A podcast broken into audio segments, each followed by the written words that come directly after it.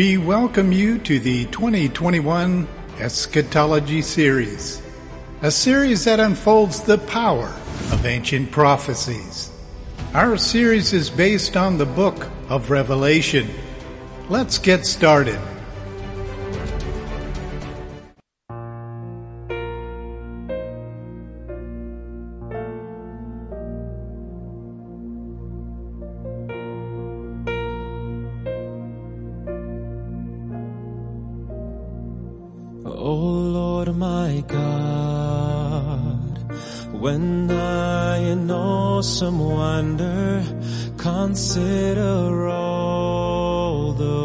Worlds thy hands hath made, I see the stars, I hear the rolling thunders, thy power throughout the universe displayed.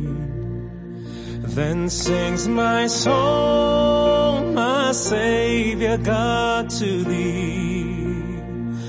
How great thou art, how great thou art. Then sings my soul, my Savior God to thee. How great thou art, how great thou art.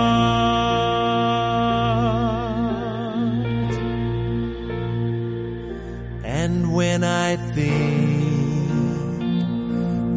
God his son not sparing sent him to die, I scarce can take it in.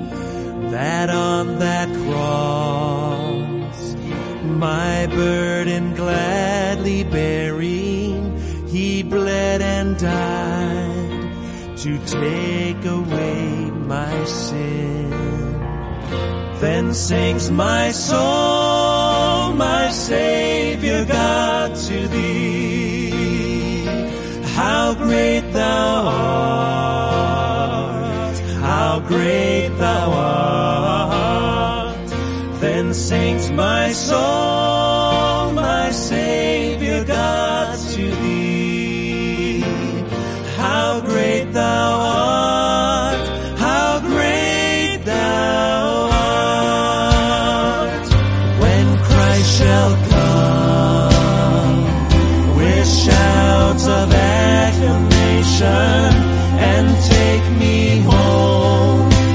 joy shall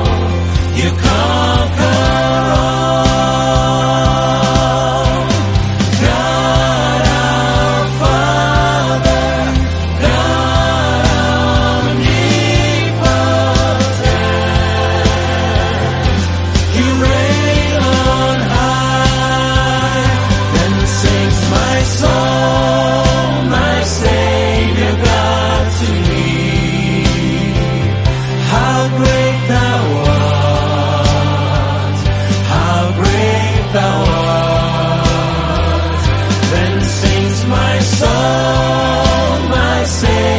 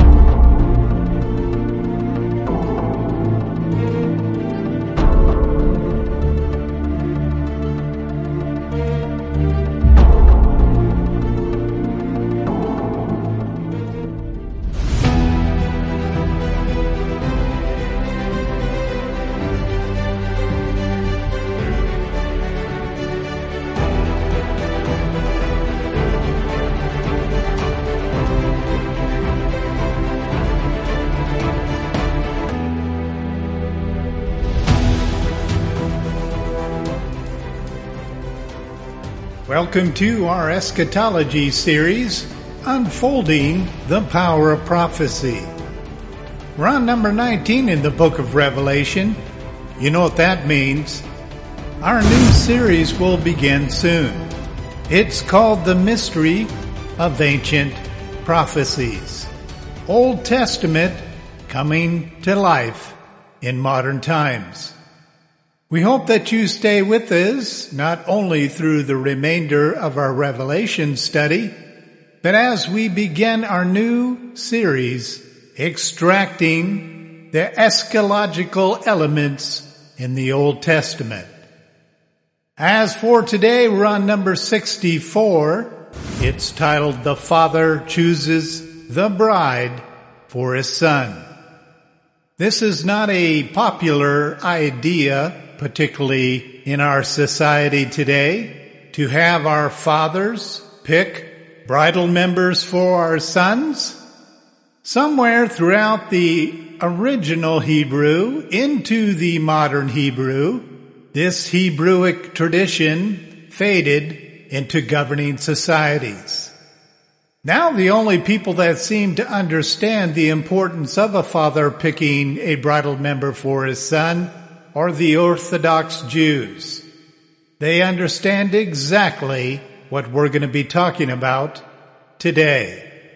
Divorce is as common as changing your shoes. People today seem to be so focused on being happy that they don't work through the reconciliation issues that come with most marriages.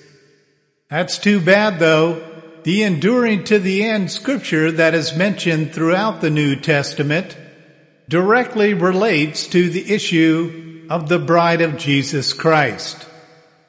Imagine for a moment that Jesus was not faithful and enduring to the end with us.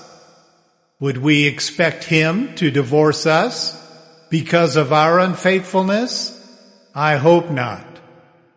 This will be a topic that will challenge most believers to the core. At least that has been my experience in discipling couples in my office.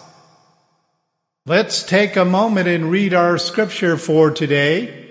This is out of Revelation chapter 19 verses 6 through 10. It says, Then I heard something like the voice of a great multitude and like the sound of many waters, and like the sound of mighty pearls of thunder, saying, Hallelujah! For the Lord our God the Almighty reigns. Let us rejoice and be glad and give glory to Him. For the marriage of the Lamb has come, and His bride has made herself ready.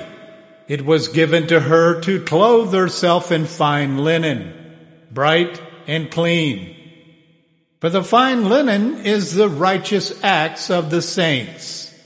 Then he said to me, Write.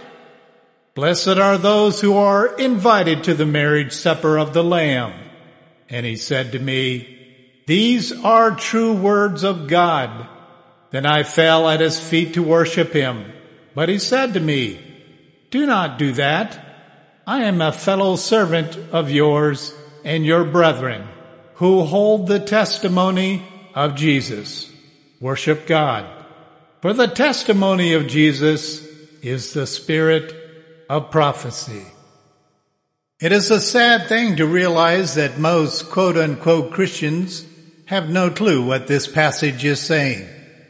The fact is that the entire process of the Old Testament and the New Testament and now being explained to us in the book of Revelation is all about the Father picking the bride for his son and preparing her for this passage. Let's take a look at the Father choosing his bride. Even though it is not a popular idea today, Hebrew tradition reveals the groom's father played a significant role in picking the bride for his son. That is not only the case with God the Father and Jesus Christ his son, but this was tradition that God required of the Hebrew people. The father looked for economic, social, and spiritual qualities and a pure bloodline. These elements were important for the father because these qualities would preserve the father's investments. It took the wisdom of a father to look through the son's desires of the flesh to marry and assist him in finding a bride who would be suitable as a helpmate and life giver. Keep in mind that all marriages are for the purpose of the lineage before them. It helps preserve the spiritual beliefs as well as the investment that the father made for the generations. The father was simply interested in protecting his investment for his son and that his son would pass this down to his eldest son. A wise father understood that a woman could take all that away in a very short period. Since the purpose of a father's life was to set up the next generation to manage his inheritance, course that is the rewards for his own investment in labor, he made sure his son had a wife who would not squander it. And if you want to read more about that, check out Exodus chapter 34, verse 16. For it was the father's responsibility to form his son's future then teach him how to do the same with his sons.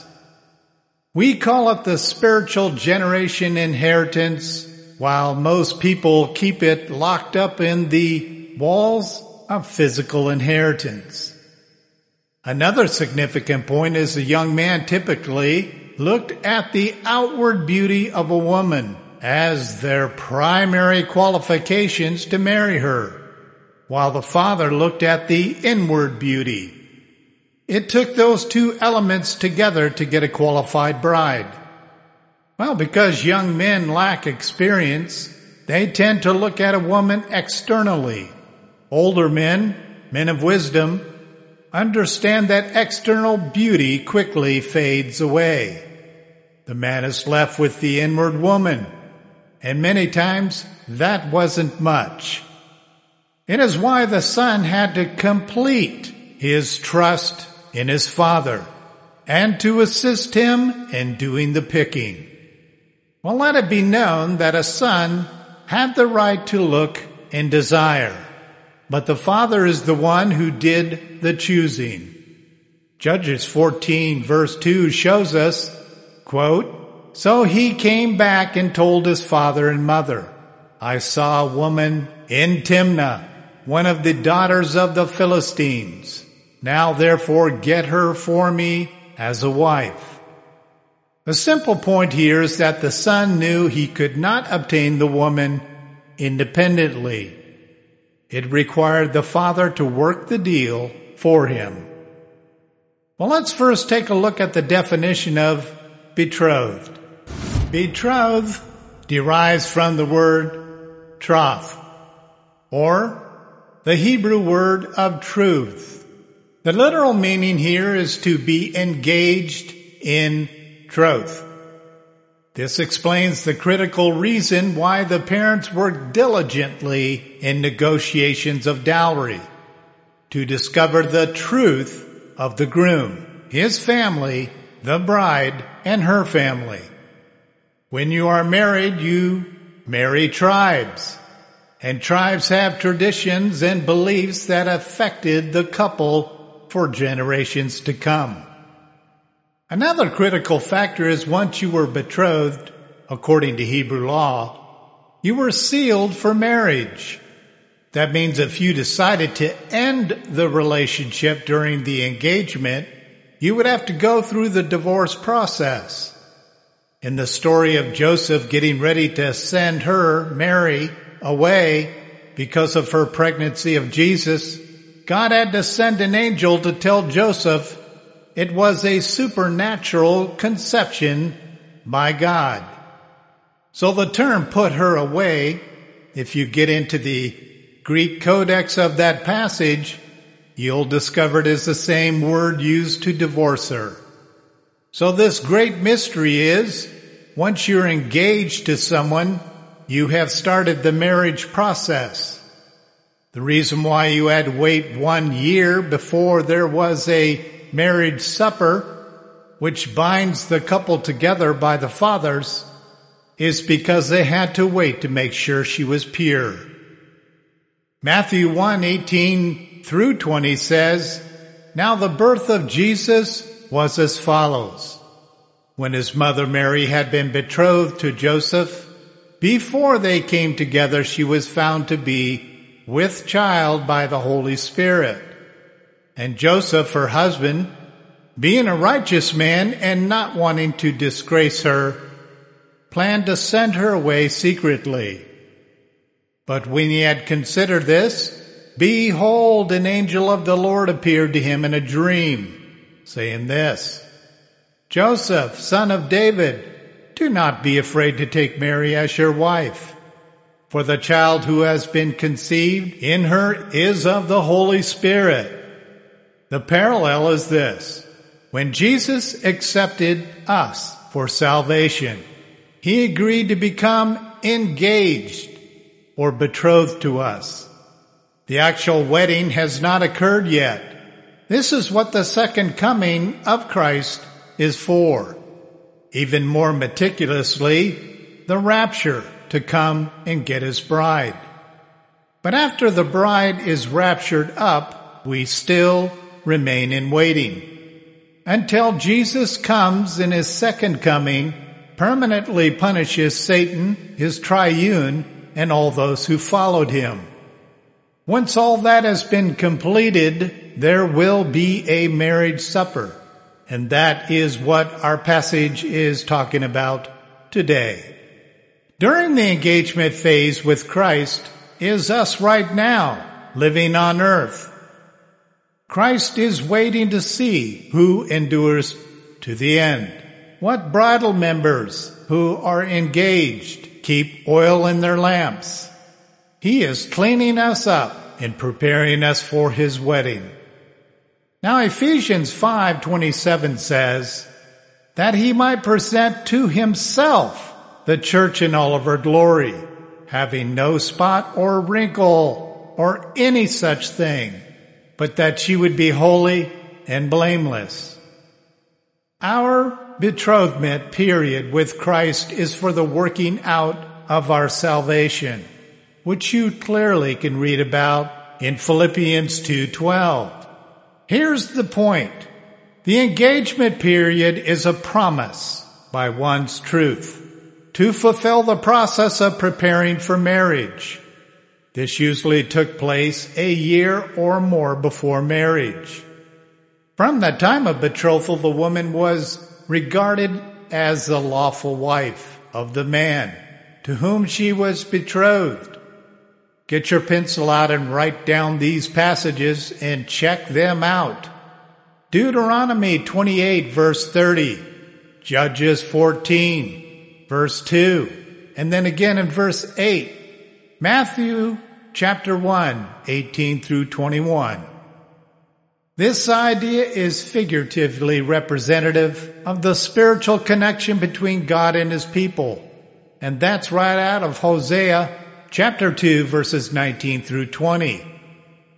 Now in this great parable of the prodigal wife, Hosea uses betrothal as the symbol of God, the Father, and how he pledged of his love and favor to Israel. Since we're grafted into the Hebrew Jewish bloodline, this principle also applies to us. Check out Romans 11:23. You'll find the facts. At the point of Hosea's betrothal, engagement to Gomer, she was a whore, an unclean woman who gives herself away to men of the covenant. Like Gomer, we too are a mess. Many of us act like whores. I know that sounds rather blunt, but it is true. So being the mess that we are when Christ decides to betroth himself to us, it becomes one of the greatest miracles stated in the Bible throughout history. However, good news is that he takes the engagement period to clean us up by washing us through and with his own blood, with the word, and by releasing the Holy Spirit within us to fulfill the mandates of his Father. Let's take a couple moments and review the negotiations of betrothal. Genesis 34 verses 6 through 17 is profound. This passage is one of the clearest Hebrew pictures of the betrothal process. The situation here is Prince Shechem lusted after one of Jacob's daughters, Dinah. He took her to the field and had sex with her. Her protective brothers found out about it. And now we have the betrothal process. Note here though, even though the situation here is grim, the process of engagement is quite clear. It all starts with a conference, as such, between the parental parties, as in the case with Hamor, the father of Shechem, son of Lust, and Jacob, the father of Dinah, the parents on both sides are the principles of authority in the negotiation. The sons of Jacob, being brothers of the injured damsel, are present according to custom. The actions were to check out any deeds contrary to sanctity, which must be characterized by God's holy people. Hamor makes his restitution proposal he proposes a political alliance or merger of the two tribes to be sealed and affected by intermarriage. He offers to make them joint possessors of the soil and the rights of dwelling, trading, and acquiring property. Shechem now speaks with respect and sincerity. He offers any dowry bridal presents, and gifts to the mother and brothers of the bride. It must be acknowledged that the father and the son were inclined to make whatever amends they could for the grievous offense that had been committed. The sons of Jacob answered as a representative of the father, and they could respond with the following conditions of giving Jacob's daughter over to Shechem. They said that they could not intermarry with the uncircumcised. Only on the condition that every male is circumcised will they consent. Read this story in Genesis 34, particularly in verses 14 and 15. On these terms, the father and son promised to become one people with the bride's Hebrew race and traditions. Even though Jacob's sons used this dowry to kill Shechem and his people, the negotiation process reveals the traditions of engagement. Since the price for Shechem's bride was death, he just didn't realize at the time, it is amazing how one of the most fleshly and deceptive stories in the Bible reveals the way of God the Father the Hebrew traditions. God the Father of the Son to be betrothed had to negotiate with the father of lies to retain the bride for his son. Think about that. The price was his son's life. Like Hosea, he had to come and take on the sins of the bride to be. Take the punishment for those sins then open his arms for engagement. He again, like Hosea, had to put up with the betrothed bride who was still a whore, going back to her sins of preference until the day of sanctification. Well, if you know the story of Hosea, you know that Gomer makes several trips back to her old lifestyle, very much like Christians of today. God required Hosea and Christ to be the ones responsible for the cost of engagement while releasing the betrothed or the bride to be from the consequences of her actions. God knows that the full price of dowry falls on the groom because he is the one who set the rules of engagement. In this case, the dowry was death for Jesus.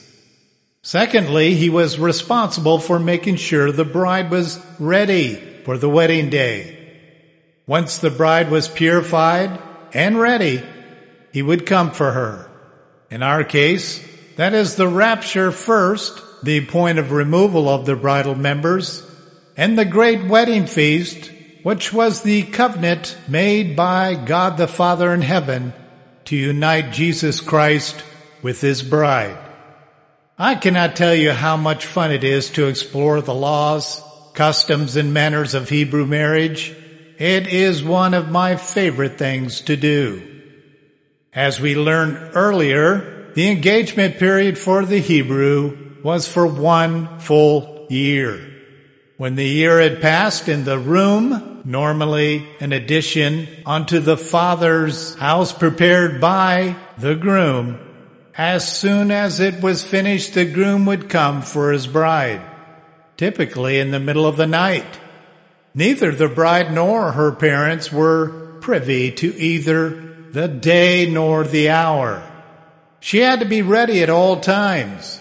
The reason why this needed to be a surprise visit is because sin tends to cause people to manipulate and fake it until they make it. The groom would announce to his father that he had finished his work. The father would inspect the work, give the approval, and the son would go to get his bride. The groom's parents would stay behind to prepare for the arrival of their son and his bride. The groom would approach the home of the bride and call her out. The bride's father had to submit to the hour and grant his daughter the right of passage to her husband. The bride would come to the door dressed in her wedding attire and veil. At this point, the veil was taken off and laid on the shoulder of the bridegroom, and this declaration was made. Quote, the government shall be upon his shoulder. Remembering that the Hebrew tradition, a patriarch's authority was the same as government. The groom now accepted the responsibility of his new little kingdom. Now this procession would be set out from the bride's home to the place the groom had prepared for his new little kingdom. The pathway to their new home would be lit with oil lamps held by wedding guests. In the story told by Jesus, the bride and groom were later than expected. So the oil in the lamps began to run low. Only those who had brought a reserve flask of oil were able to refill their lamps and welcome the bride and groom. Read that in Matthew 25 verses 1 through 13. There was singing and music along the way. Even in Jeremiah 16:9 it shares this profound truth. And sometimes the bride herself would join in the dancing because of her excitement of the hour. God makes a big deal about the wedding process. He makes a big deal about the engagement process. And he certainly makes a big deal about choosing the right woman. Now let's take a look at Jesus, the bridegroom. Matthew 25 verse 1 clearly points this out. Then the kingdom of heaven will be comparable to ten virgins who took their lamps and went out to meet the bridegroom. The coming of Christ, which is to receive his people to himself, is often represented by the likeness of marriage the church representing his spouse or bride. The marriage relationship is the most tender, firm, and enduring of any known on earth. And on this account, it rightfully represents the union of believers to Christ. Get that pencil ready again. Write down Matthew chapter 9 verse 15. John chapter 3 verse 29. Revelation chapter 19 verse 7, and then again in chapter 21 verse 9. And finally in Ephesians chapter 5, verses 25 through 32. Read, study, discover how profound God uses the marriage institution as a clear picture of what is taking place in the book of Revelation.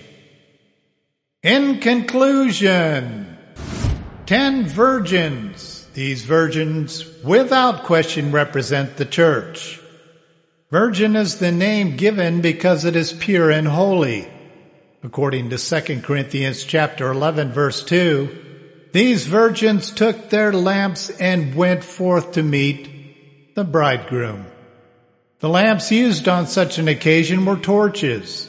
These were made by winding up rags around pieces of iron or pottery, sometimes hollowed out to contain oil and fastening wood to the handles. These torches were dipped in oil and gave out a lot of light. Marriage ceremonies in the East were conducted with great ritual and seriousness. Friends attend for both the bride and the bridegroom. The engaged or betrothed were escorted in a seat carried on poles by four or more persons. After the marriage ceremony, there was a feast for seven days. This feast was celebrated in the father of the bride's house. At the end of that time, the bridegroom escorted the bride with great pageantry and splendor to the home he had prepared for her during the engagement. How cool is that? Coming up next in number 65, we're going to actually talk about Jesus comes for his bride. Folks, that's called the rapture. As mentioned earlier, the bridegroom came for his bride at the most unexpected time of day. As I said before, usually late at night. The primary reason for this was soon as the bridegroom finished the addition onto his father's house, he came for his bride. In modern times, we would call this rude or selfish. In the days and times of God, it was by law. When the work was finished, the groom would come for his bride at that very moment. This is why we are to be expecting Jesus Christ to come, rapture us off of this defiled earth, and set us in waiting, final days before the great wedding feast.